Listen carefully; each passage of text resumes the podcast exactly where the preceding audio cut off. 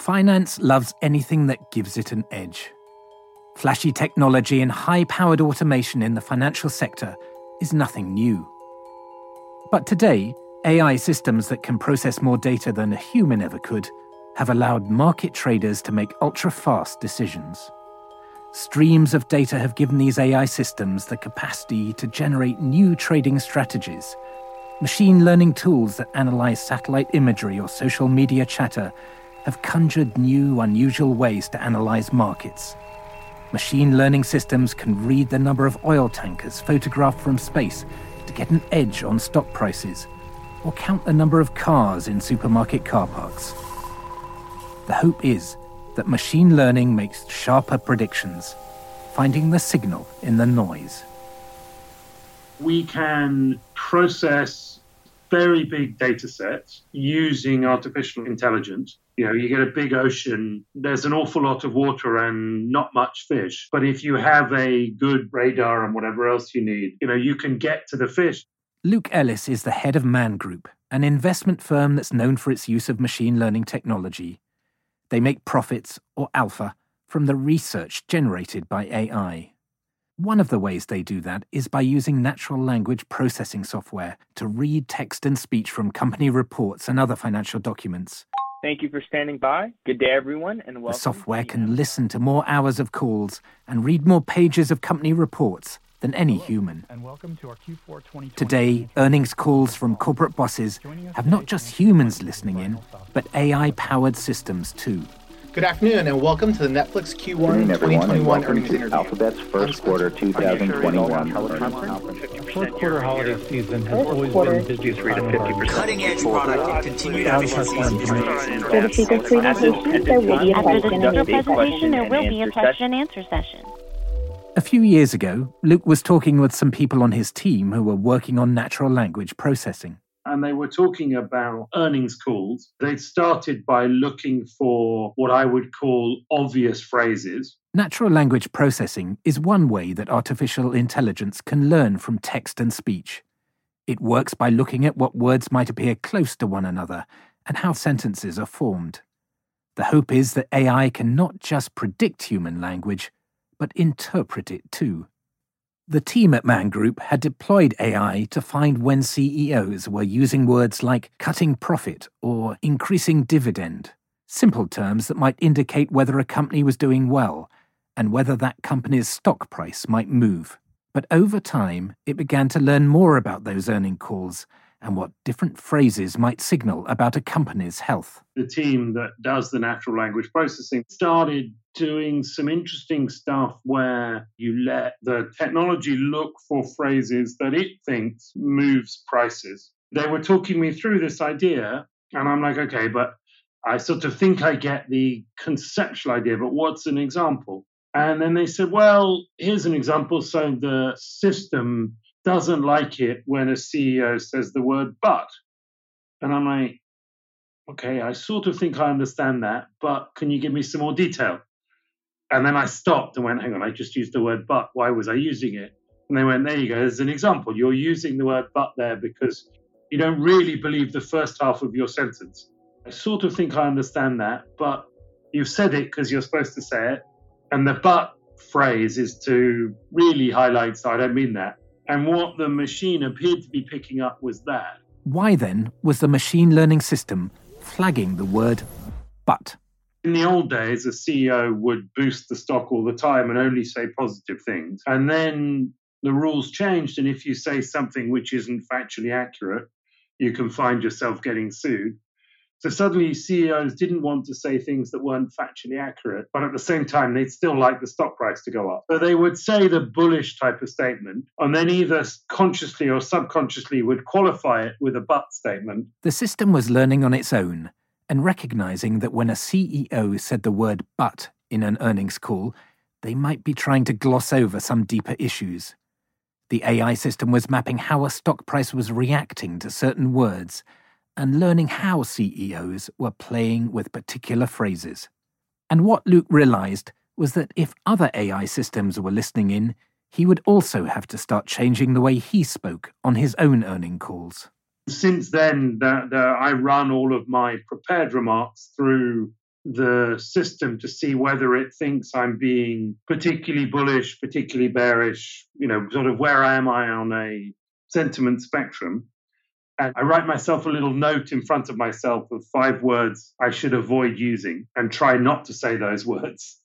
Man Group is understandably cagey about what other words their A I systems are picking up from earnings calls. We make money out of this idea. So I'm protecting my own ability to run a conference call and also our ability to make alpha. As usual, I'll start with some highlights and an overview of last year. A I can crunch the data about the words that companies use and slice through the jargon to see if the books really check out. The next step, some researchers say, is tech that can analyse tone of voice, like a financial lie detector. But there are many other uses for it in finance. Is A I outsmarting investors or just helping some of them get smarter?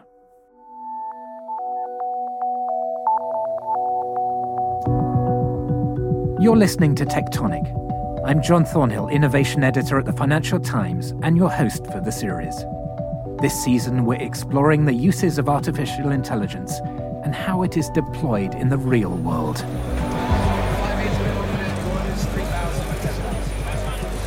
Once upon a time, trading looked like the scenes in Wolf of Wall Street or American Psycho.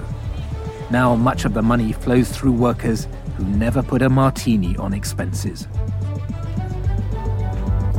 Computer-powered, high-frequency traders dominate the kind of trading once done on those noisy floors, and automated quants, quantitative investors, manage at least one point five trillion dollars.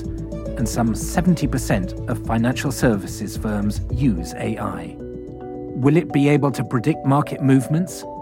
And with all the promise of A I in finding new profit-generating solutions, what limitations might there be on A I's ability to understand and come up with new trading strategies? At the beginning, it was more of a case of me gradually realizing and learning how finance had evolved dramatically from the way it's commonly perceived and the way I'd, I'd learnt about it. The F T's global financial correspondent, Robin Wigglesworth, has been digging into financial A I for this programme. And then it was a lot about, you know, actually really getting stuck into the, the, the nuts and bolts of things, because I think a lot of people, even in markets, are still grappling with understanding these changes. But it's only really in the last decade or so that we've really seen huge strides forward in how it's actually being used on a day-to-day basis by people when it comes to improving the efficiency of their trading, to sourcing investment ideas, to managing their risks. I mean, some of the critics of hedge funds would argue that uh, what they're trying to do is to try to find inside information to get a market advantage by legal means. Is that one way of looking at these A I programs, that they're trying to gain an inside advantage? Well, one can look at it that way, certainly. I mean, in many ways, you know, investing has often been the continual, never-ending hunt for a legal edge. I mean, back in the day in Venice, merchants used to put people with, with spyglasses on top of the tallest towers to see which ships were coming in first. They looked at the flags and say, oh, well, that's a ship probably loaded with spices from the east. So they'd send the signal down to the merchant and he'd short sell spices. So there isn't anything meaningfully different between what a hedge fund does and that, for example. But it does start getting more complex. So it's it's fairly obvious that, let's say, if oil prices go up, then generally speaking, the price of oil companies' stocks should go up as well. But what if something's more subtle? What about maybe, for example, one pattern that apparently existed that was no longer there anymore, that French traders were tended to buy the market when the sun was shining in Paris, that French traders were more affected by the weather than traders in other cities. Nobody could really explain why that was, but it was a durable pattern, apparently, that did exist for quite some time, and people made money of it until it suddenly didn't work. But with machine learning, we can find more of these very subtle, basically interceptable signals and trade them. What is it exactly, Robin, do you think? What's the best way to conceptualize A I in financial markets? Well, broadly speaking, you can divide the investment industry into two different tribes, and historically they never met. One, which was the discretionary portfolio manager, used human intuition, gut instinct, to both trade and make investments. Now, they might have use a lot of brain power and a lot of numbers and Excel spreadsheets to crunch numbers to find the best investments. But broadly speaking, it was still about the brilliance of an individual human portfolio manager. On the other hand, we have quantitative fund managers. And these are people that often have backgrounds in, in science, technology, and engineering who want what they call rules-based investing. So if a stock goes up three days in a row, then it will probably go up for a fourth day in a row. Or if it goes up four days in a row, odds are that it'll fall for a fifth day. Find the rules quicker than everybody else, systematize them, then you can basically automate the investment process. How excited are people in finance about the prospects of A I to help make market predictions and discover new insights?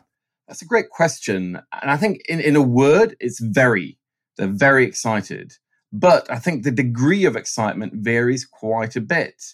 There are some people that see this as an entirely new, revolutionary era of investing, and others that see A I as more of a new, good, useful tool to use on certain specific problems, not much more sophisticated than tools that they've used for decades, like linear regression. And essentially, it's a bit like having an electric saw rather than an old-fashioned saw. So that's really good if you want to saw lots of wood, but if you want to knock in a nail, it's not going to help you having an electric saw. Clearly some skeptics about this whole move towards A I. Can you tell us about some of these people? So a really interesting person to talk to about all this is Ewan Kirk. He's a classic geek who loves technology. And up until his retirement a few years ago, he ran a quant hedge fund called Cantab Capital. And his career kind of tells a story of quants in my eyes. Somebody came into finance with a hard science background and has been surrounded by A I for quite some time. I started life as a tyre fitter. Then I got an education, got a degree, got a PhD in general relativity. Growing up in the west of Scotland in Cumbernauld, which is officially the shittiest town in the U K, couldn't fight and couldn't play football, so the only way really to get out of the west of Scotland is to try and get an education. So after getting an advanced degree in relativity, he did what a lot of quants did, which was to move from academic research, which, let's face it, can be fairly dull and, and dry, to something that he will readily tell you was a lot more profitable, namely working at an investment bank. And he told me about how he encountered A I technology at, for the first time whilst he was just getting his start at Goldman Sachs some decades ago. I remember coming across neural nets in the early nineties at Goldman. Somebody was wanting to license to Goldman some sort of neural net system which may or may not have forecasted the dollar mark exchange rate. That's how old it was. That system never really went anywhere. I've heard a lot of these early attempts were very slow, very cumbersome, and were just not able to stay on top of the markets. But the interesting thing is that this technology has been around for a while in the financial world.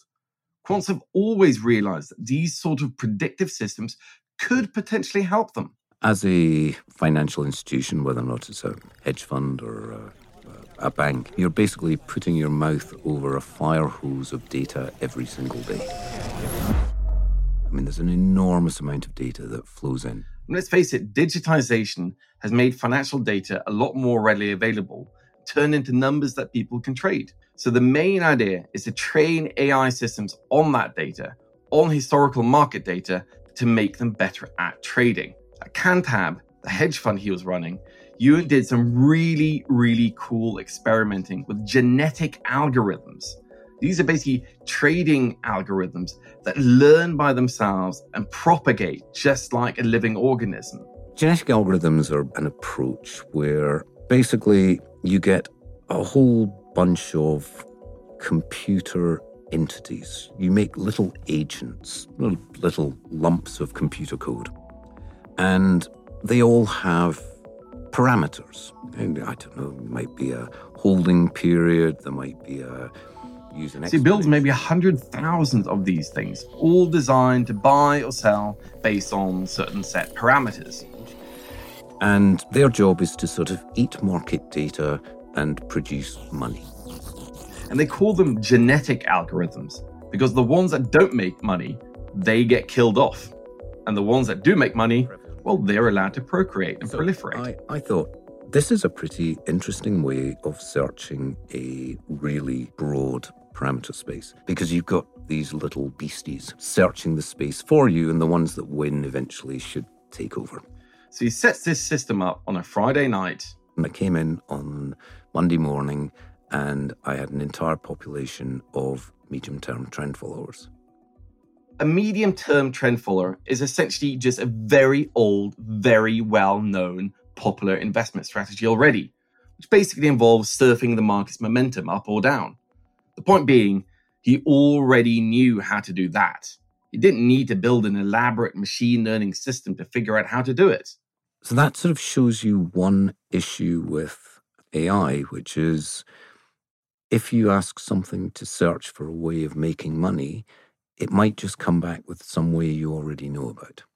There is this fundamental problem with A I in that we have to train it on data. But in markets, there's just one data set, and that's what's happened in the past. And if there's something new that hasn't happened before, or hasn't happened in that data set, such as a global pandemic, then A I systems can get a little bit stuck.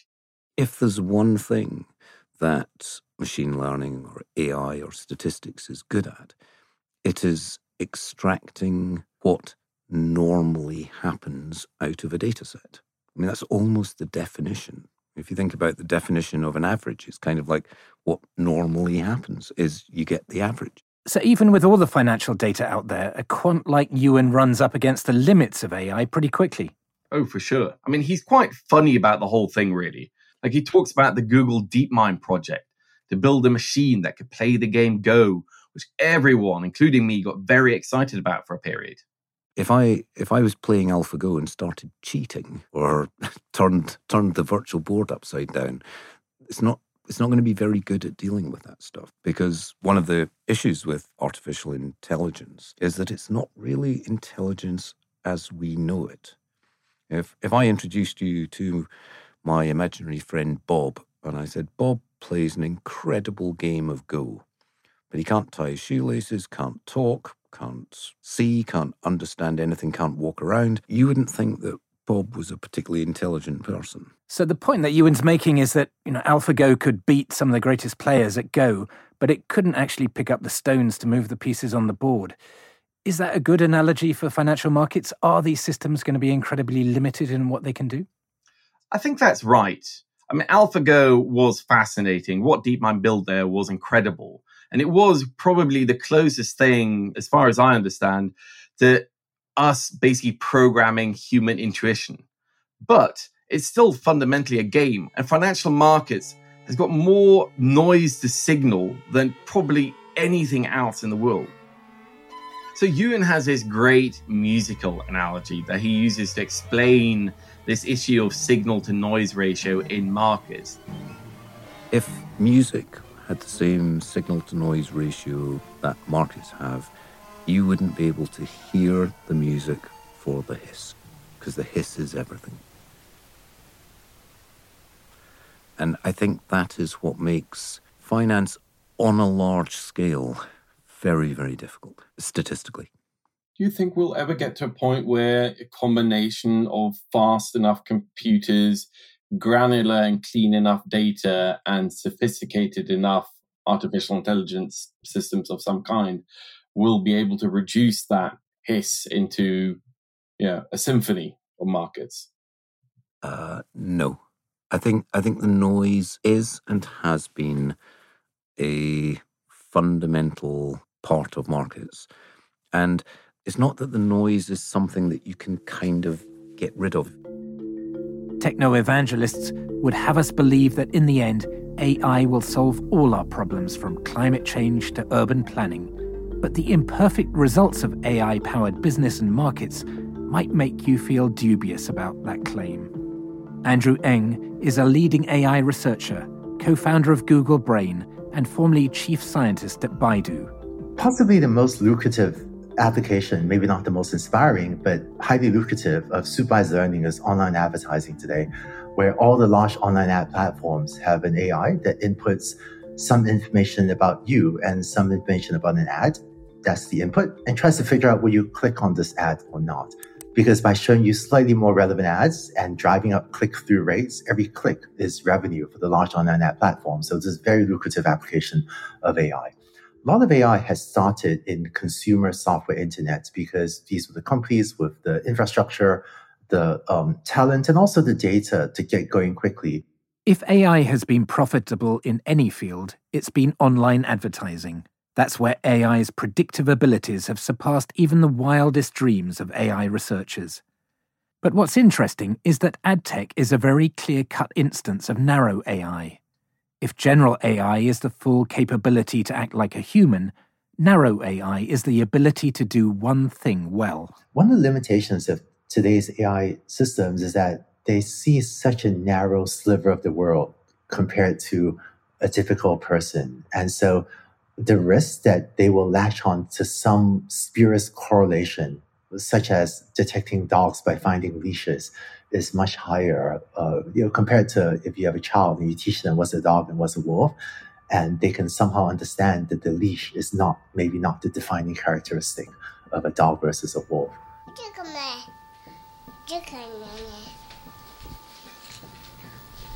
So skilled are these miniature canine experts, in fact, that some people think they could teach computers a thing or two.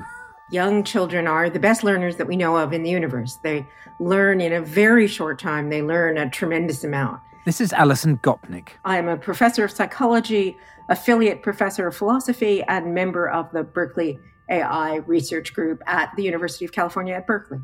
Her lab looks at how infant learning processes might be able to help us develop better, more creative A I.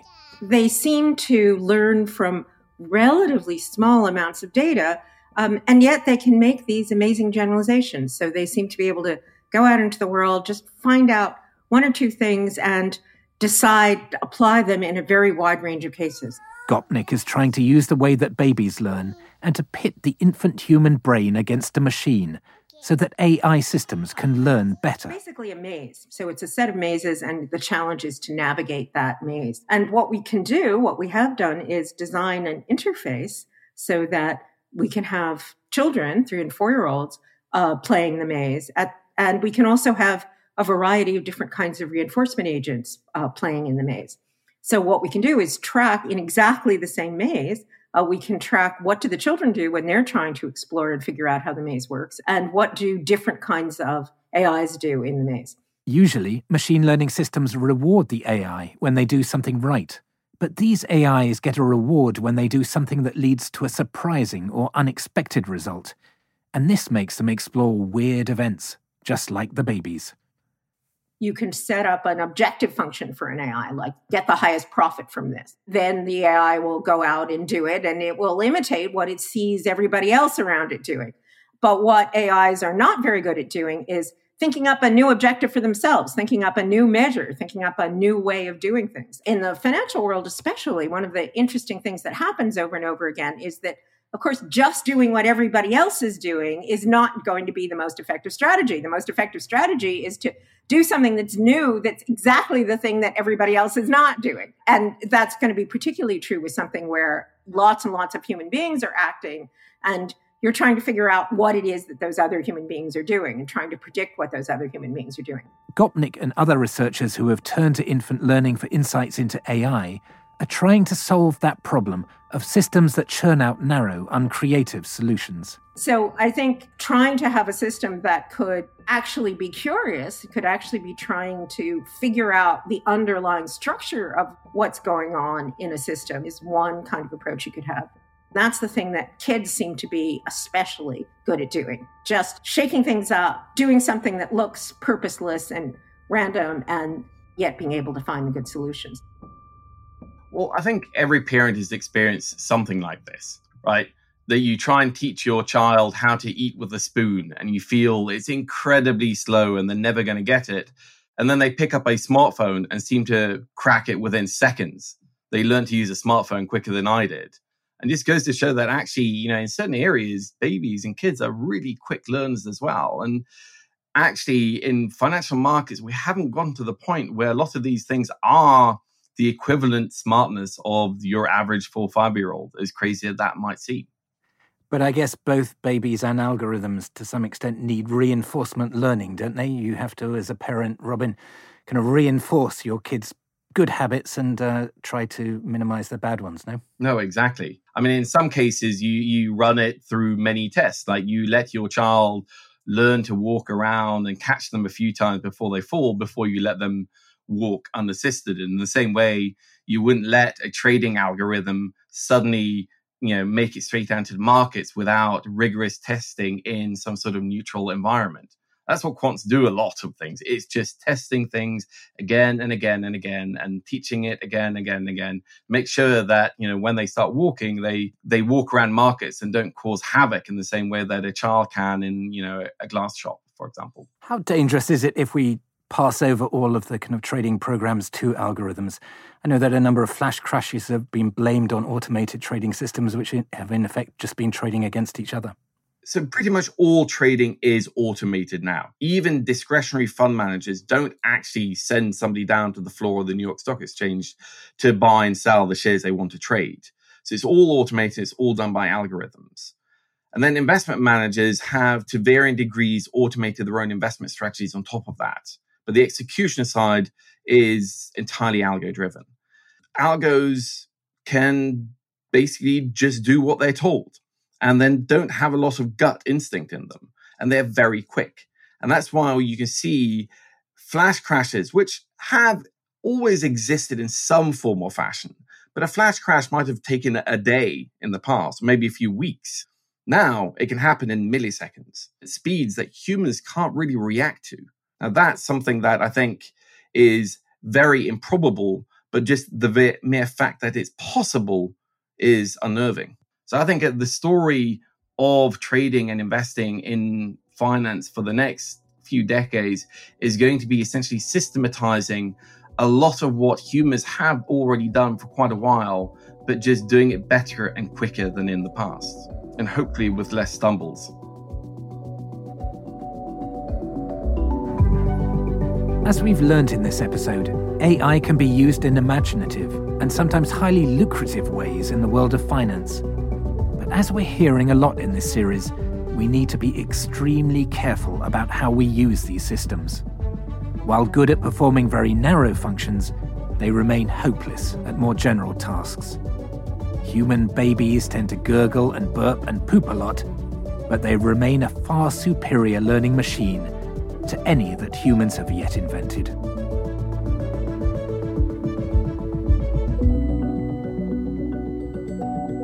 You've been listening to Tectonic from the Financial Times in London, with me, John Thornhill. Alice Fordham is our senior producer. Josh G D, our assistant producer. Oluwakemi Aladasui and Liam Nolan are our development producers. Sound design and mixing were by Breen Turner. Cheryl Brumley is the executive producer for this series, and original scoring was composed by Metaphor Music.